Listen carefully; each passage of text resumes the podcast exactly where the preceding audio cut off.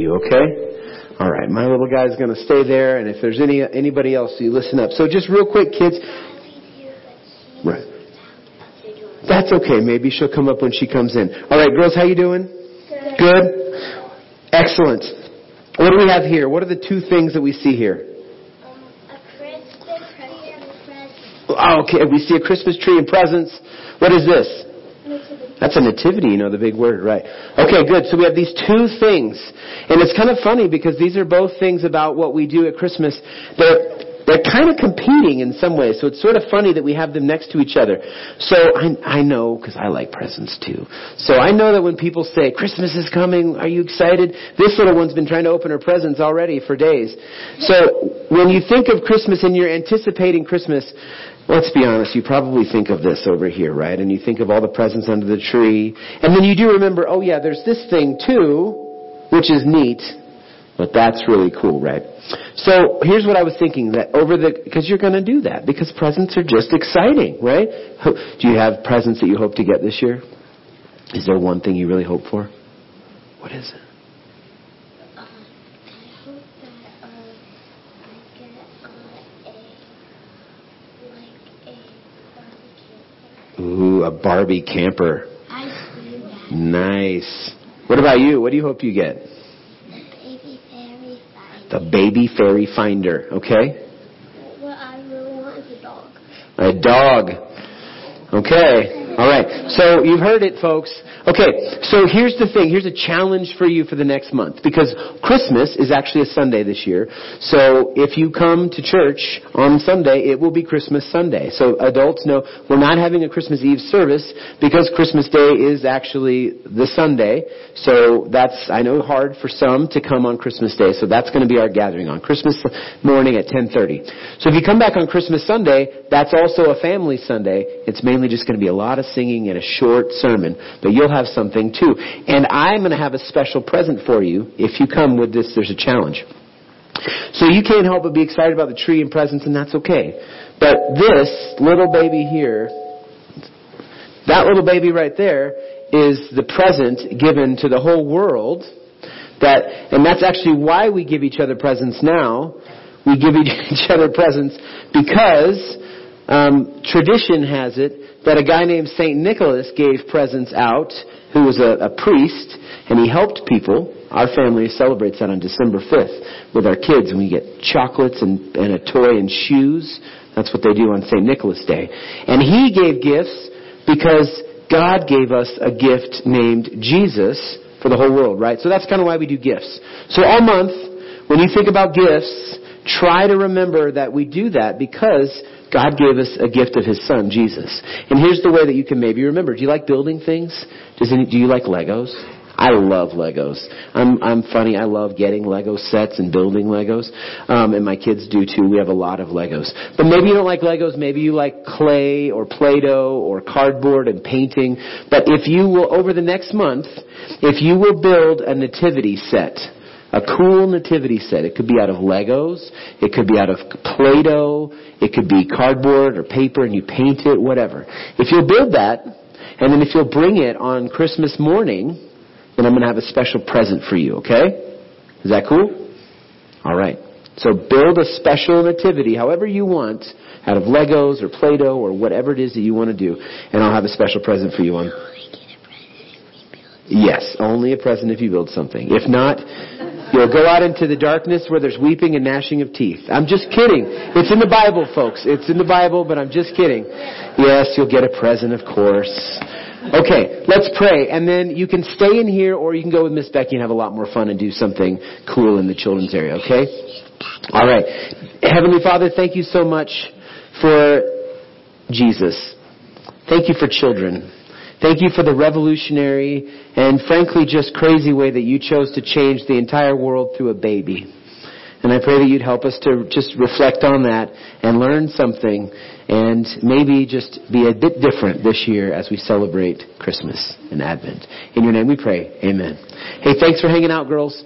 Go have fun, okay? That's fun.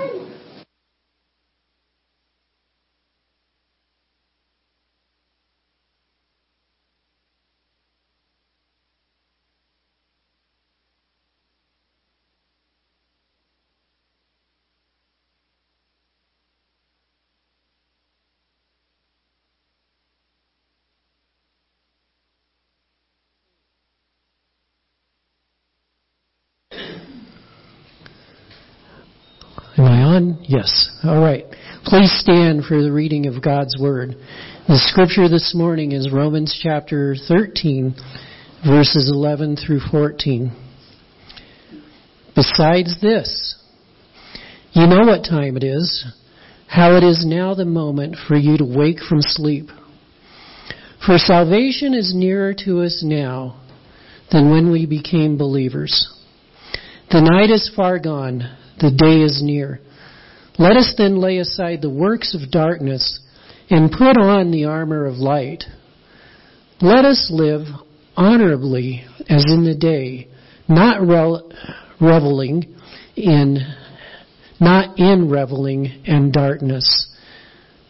Sorry, not in reveling and drunkenness, not in debauchery and licentiousness, not in quarreling and jealousy. Instead, put on the Lord Jesus Christ and make no provision for the flesh to gratify its desires. The word of the Lord.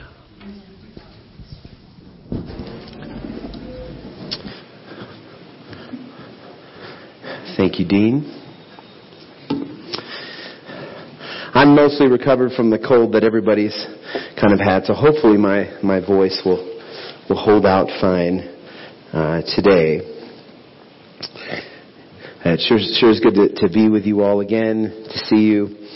Uh, and it was exciting to do yesterday to the hanging of the greens and begin this this uh, this journey of Advent uh, with you all uh, this year. When God created the world, um, we won't go through all of it, but uh, we know that, that in the garden de- it's depicted that God walked with Adam and Eve. Such a, a beautiful and interesting image. How they, they would, in the cool of the day, and they would talk with each other. And then of course with sin and, and, and the, the, the exiting of, of the garden, that changes. Um, God then has a, a, special role to play, beginning to work the great plan of redemption uh, to renew all things and fix things. God eventually strikes up a conversation and a deal, a relationship with a guy named Abram. Uh, begins to speak with him. Nobody, you know, Abram doesn't know who he is. Takes a risk. Begins a long, long story. God connects with a, a young man named Moses talks with him. And eventually, as the people of God begin to be formed, uh, God eventually starts speaking to the people through the judges. If you remember this, I'm working fast here. God speaks to the judges, a weird way of organizing a people, and Israel didn't like it. They complained about it. And they wanted a king like everybody else. And God said, no, you don't want a king. It's not a good way of, of living. I want you to be weird and different and have judges. But we insist, God, we want a king. Okay, fine. So God gives them a king, and we know the first one looks the part, but he's not a good king. The second one does a great job, for the most part. Little sin here and there. Um, God speaks to the kings. But very, very quickly, the kings mess up and continue to mess up. And God stops speaking to the kings and God speaks to the prophets. The prophets come along with the enviable task of telling the kings and the people of God what they are supposed to do and what they're not supposed to do, which often gets them killed, and they're not very liked. And God speaks through the prophets only. And then eventually God stops speaking through the prophets and is silent. The end of what we call the Old Testament ends with uh, what we often scholars will call the intertestamental period, which is a fancy way of saying between the testaments. And that period is, is known as a period of silence, where for about 400 years we're told God says nothing to the people. He's done talking to the kings. He's done talking to the prophets because no one will listen. And he's silent. Nothing happens. So during this intertestamental period, near the end of this 400 year period, several groups within Israel begin to take this seriously and, and notice uh, God's not talking to us anymore. That's concerning. What should we do?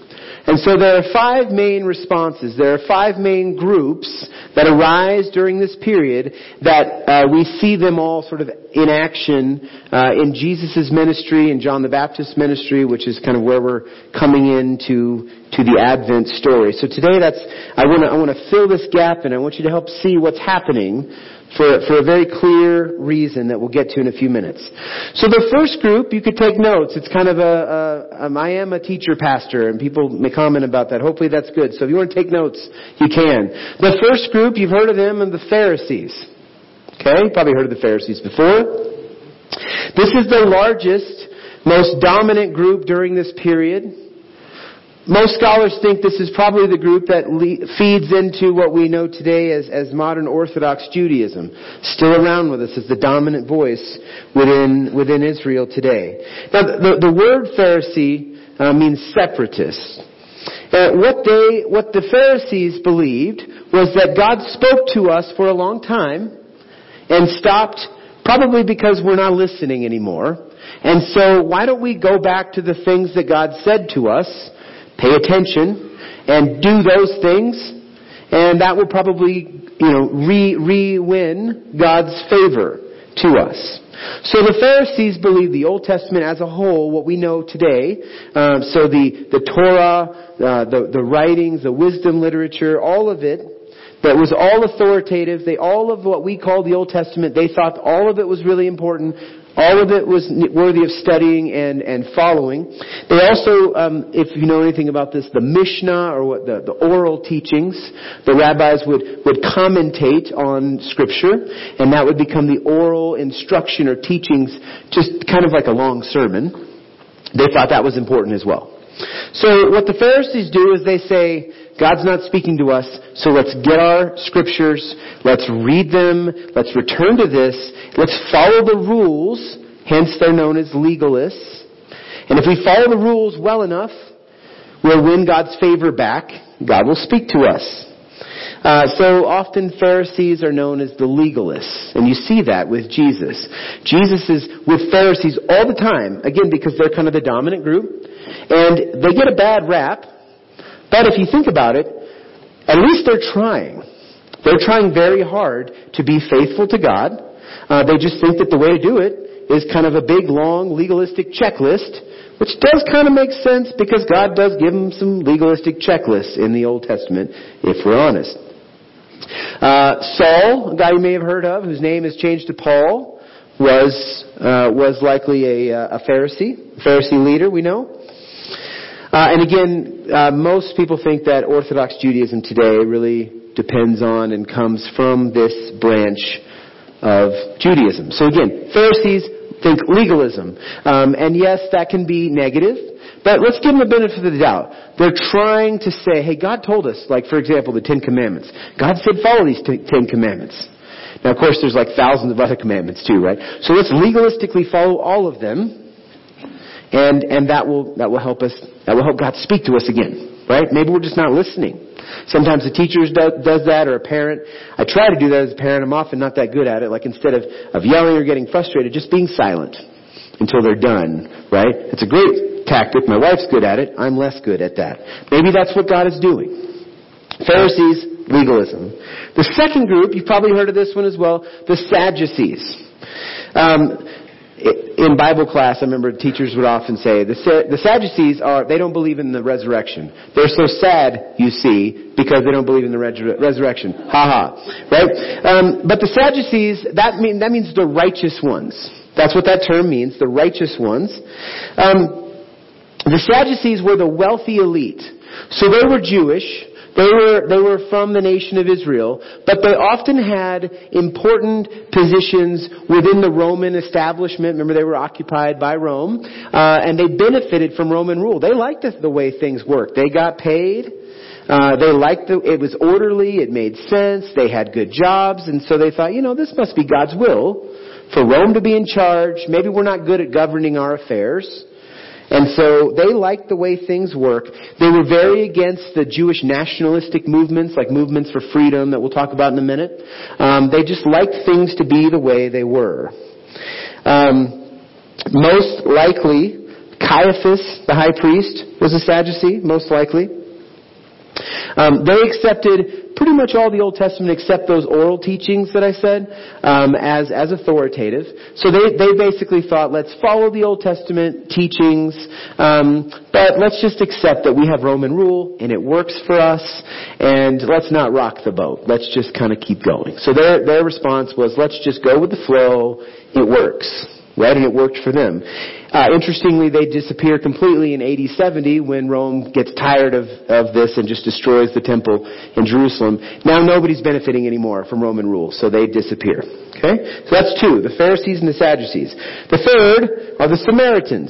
We hear about them in the Gospels a lot too. The Samaritans are the people of Israel from the northern kingdom. Remember, the kingdom's been split at one point. You got like two tribes up, ten tribes down. Uh, the, ten, the two tribes in the north are conquered by the Assyrians Assyrians, and that never ends. They're taken into exile, or they're occupied, and, and because of that, they have lived for a long time with, with other deities, other religious teachings. So the, the easy way they're thought of is as syncretists. That's a, it's a big word, but a syncretist is somebody who thinks, oh, we can kind of have our cake and eat it too. We can believe in all the gods, right? So, um, you know, Jesus, Buddha, Allah, Vishnu, why not? We can believe in all of them. That would be a syncretist today. Um, and that it's not a problem to many roads, they all lead to the same path, the, the same mountain, right? That's basically syncretism. Now, some, some were that way and some weren't, but they believed this because, uh, the, the people of, of the southern kingdom anyways, believed this because they've had these other practices and temples and things for so long up there. So they tended to view the Samaritans, uh, the people of Israel anyways, they tended to view the, the Samaritans like, uh, sort of, pardon the pun, like redheaded stepchildren, you know that expression. Like, they're sort of related to us, but I don't really know how, and they're weird and different, and so we don't really like them.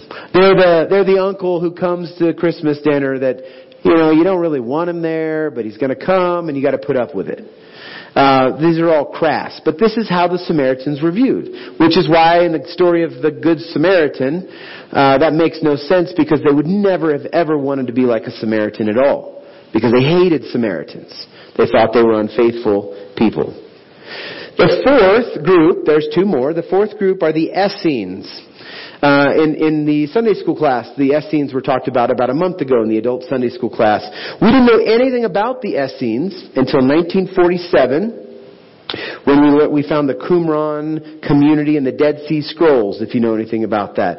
The, the, uh, the Essenes were an ascetic community.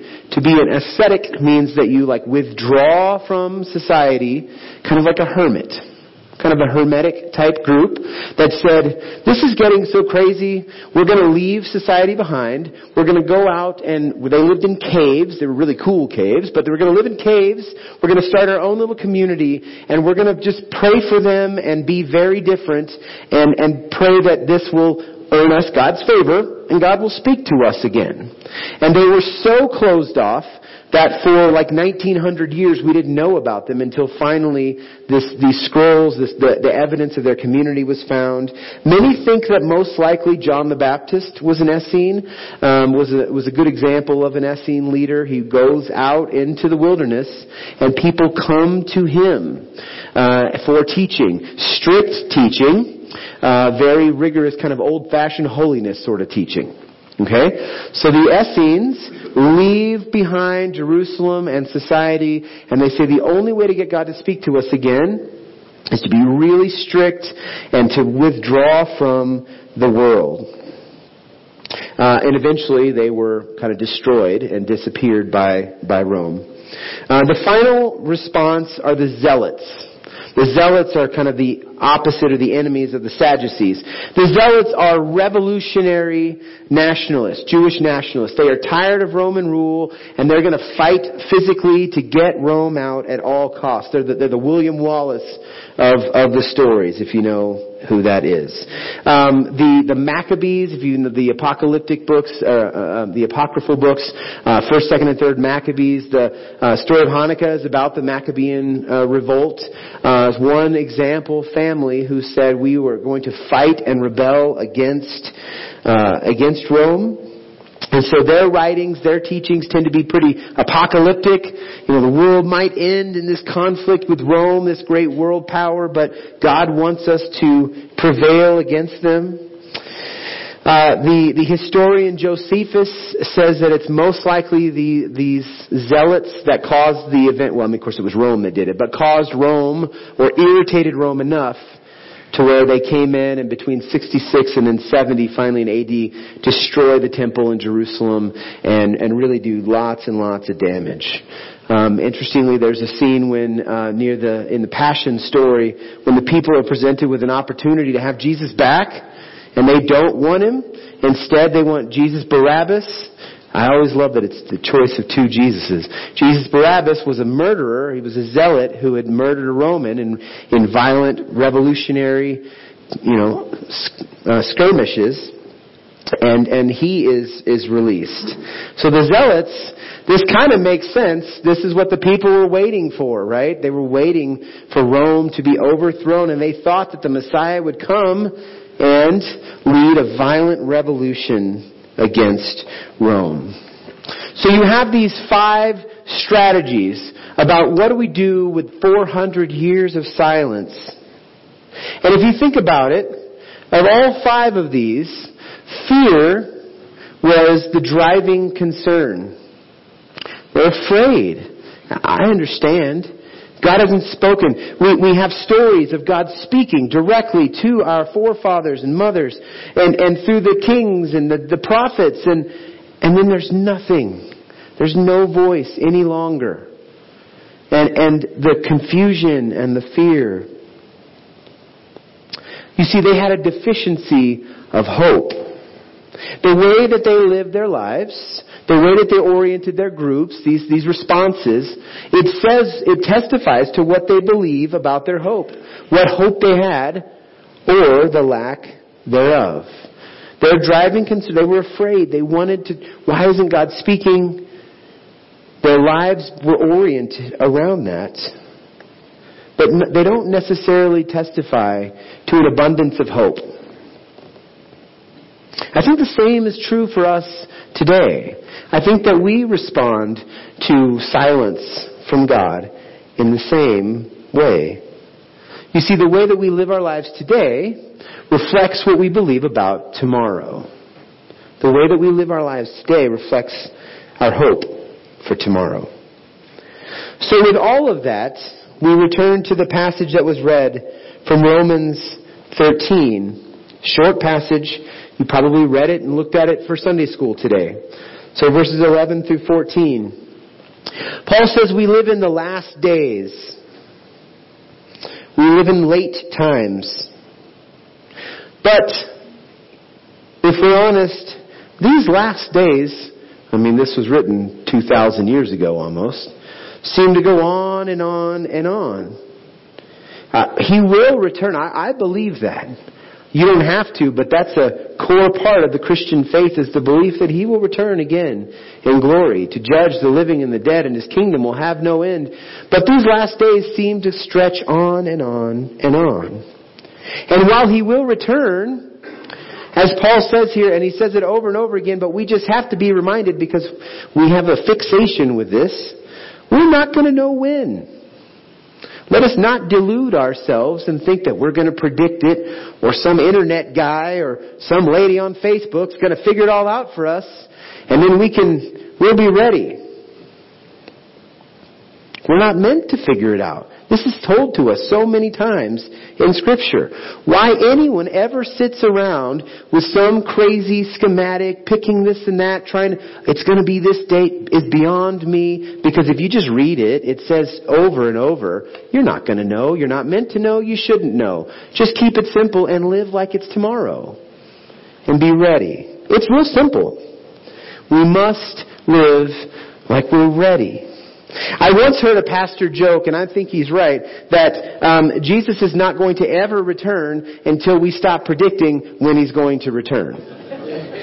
And I also read once that there's, I mean, almost, at least daily, there's a prediction or something. Like every day will, you know, somebody thinks Jesus is going to return for this reason and that reason. Or they read the book of Revelation in the worst way possible, like it's some code that's going to tell you, you know, when it's going to happen. That's not what it is. It's not going to work that way when we could just read Jesus' words and the words of Paul and the words of John and the words of everyone else, He will return. We won't know when. We're not supposed to know when, but we're supposed to be ready. And so we wait and we hope. I think we predict because we're afraid, but also because it's hard to wait. I don't know about you, but I don't like silence. As my kids get older and my life gets a little crazier, I like silence more. but a little too much silence gets a bit too too much.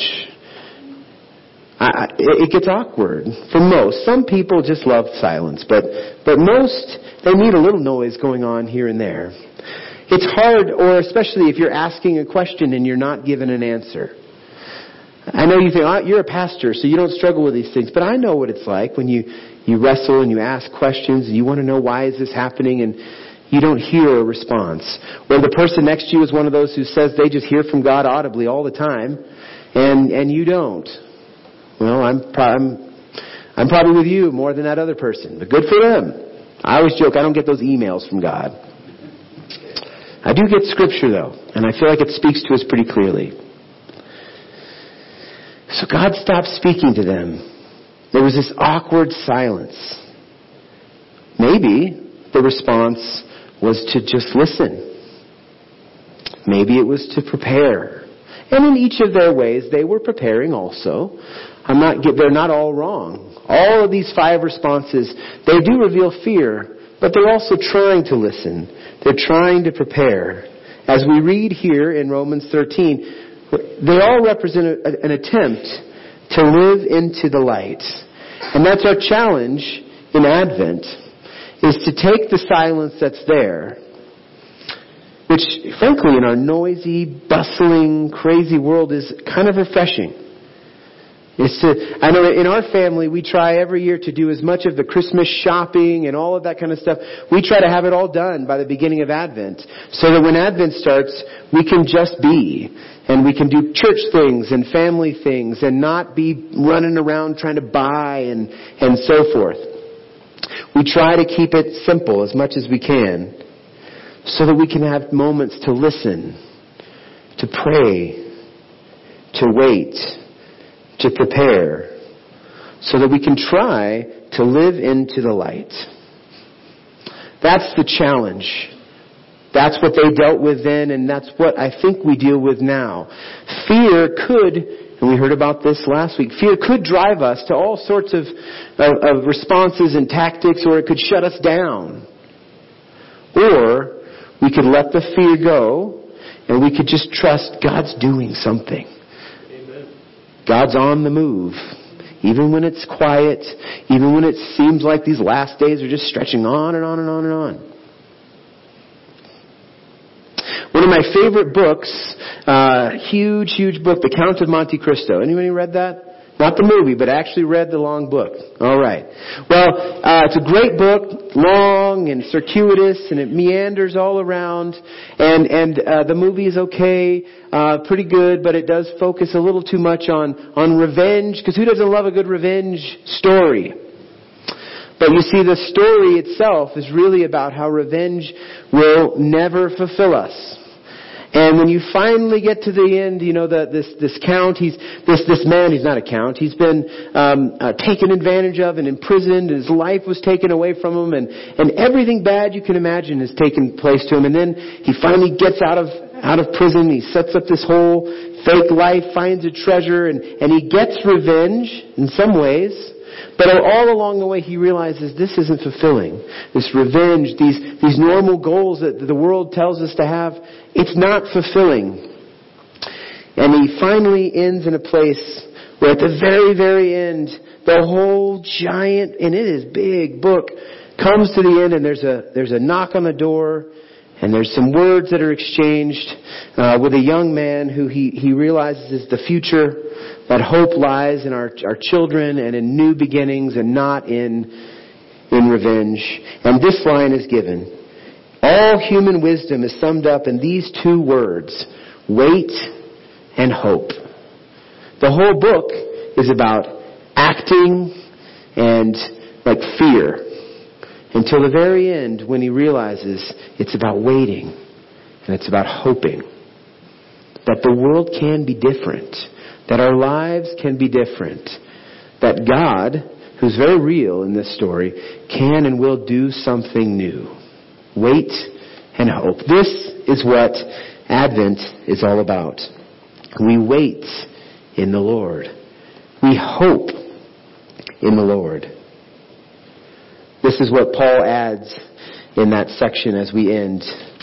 We don't simply wait. We don't simply hope, but we put on the Lord. And so we can do what seems impossible. We can wait. We can endure in the Lord. We can hope in the Lord. Three takeaways, real quick.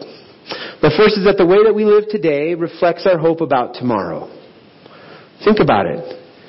These exercises are good to do every once in a while. Pause your life. Spend an evening and reflect. What does my life look like right now? You know, I've heard the things about like look at your checkbook if you're one of those people who actually keeps a checkbook anymore. Um, and what does it say about your priorities? The same thing. Look at your life. What, what, what are your actions? What are your interactions? Things like that. What, your choices.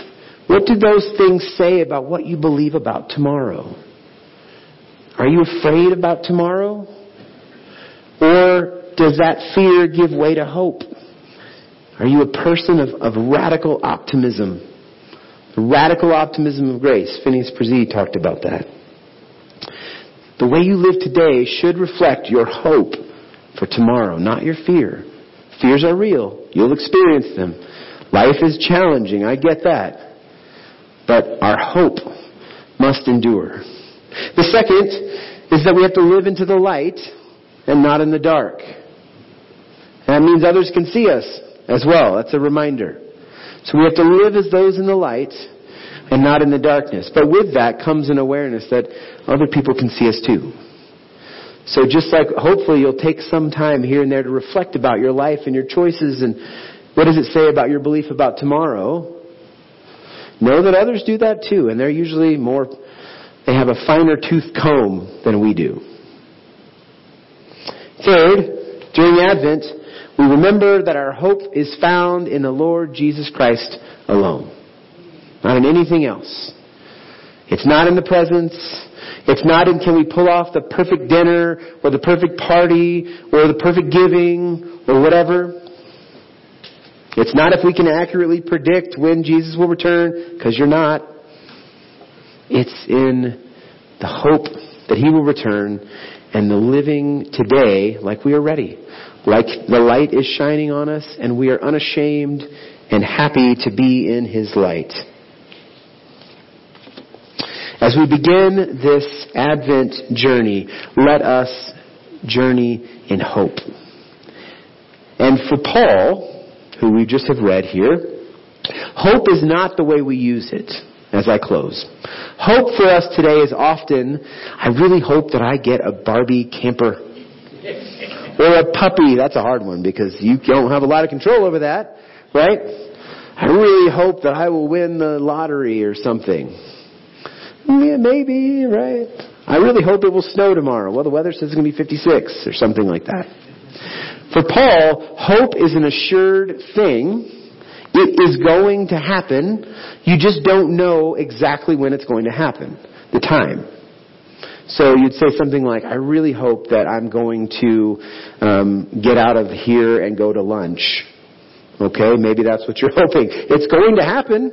I could I could wander around for five more minutes, or I could bring it to a close, but it's going to happen. For Paul, biblical hope is a sure thing, just with an unknown temporal end. You don't know exactly when he will return, but he will return. That's at least how the concept of hope is used in Paul and in the New Testament. It's a sure thing. So as we begin this season of Advent, let us begin a season of hope. Let us spend moments in the days ahead where we slow down and we think, this is what this is all about. I hope in this in a real and secure way. I'll lean into this. I'll wait and I'll hope. Lord, I pray that you would help us to be people of hope. May, may that be said of us, that people would look at us and think they're not afraid, they're not scared. They're weird because they, they believe that Jesus will return and they treat others that way and they're kind and they're caring. They give to all these other organizations. They help in all these ways. They help each other. And they do so because they, they put on the Lord Jesus and they wait and they hope in Him. Let that be said of us. Let us have a blessed and holy Advent as we prepare not just for Christmas parties and, and, and things like that, but we prepare to once again receive your birth. As we prepare to, to, at some point in the future, to receive your return and that we live ready for that now. That is our hope. In your name we pray, Lord. Amen. Amen. Amen. Thank you. Uh, will you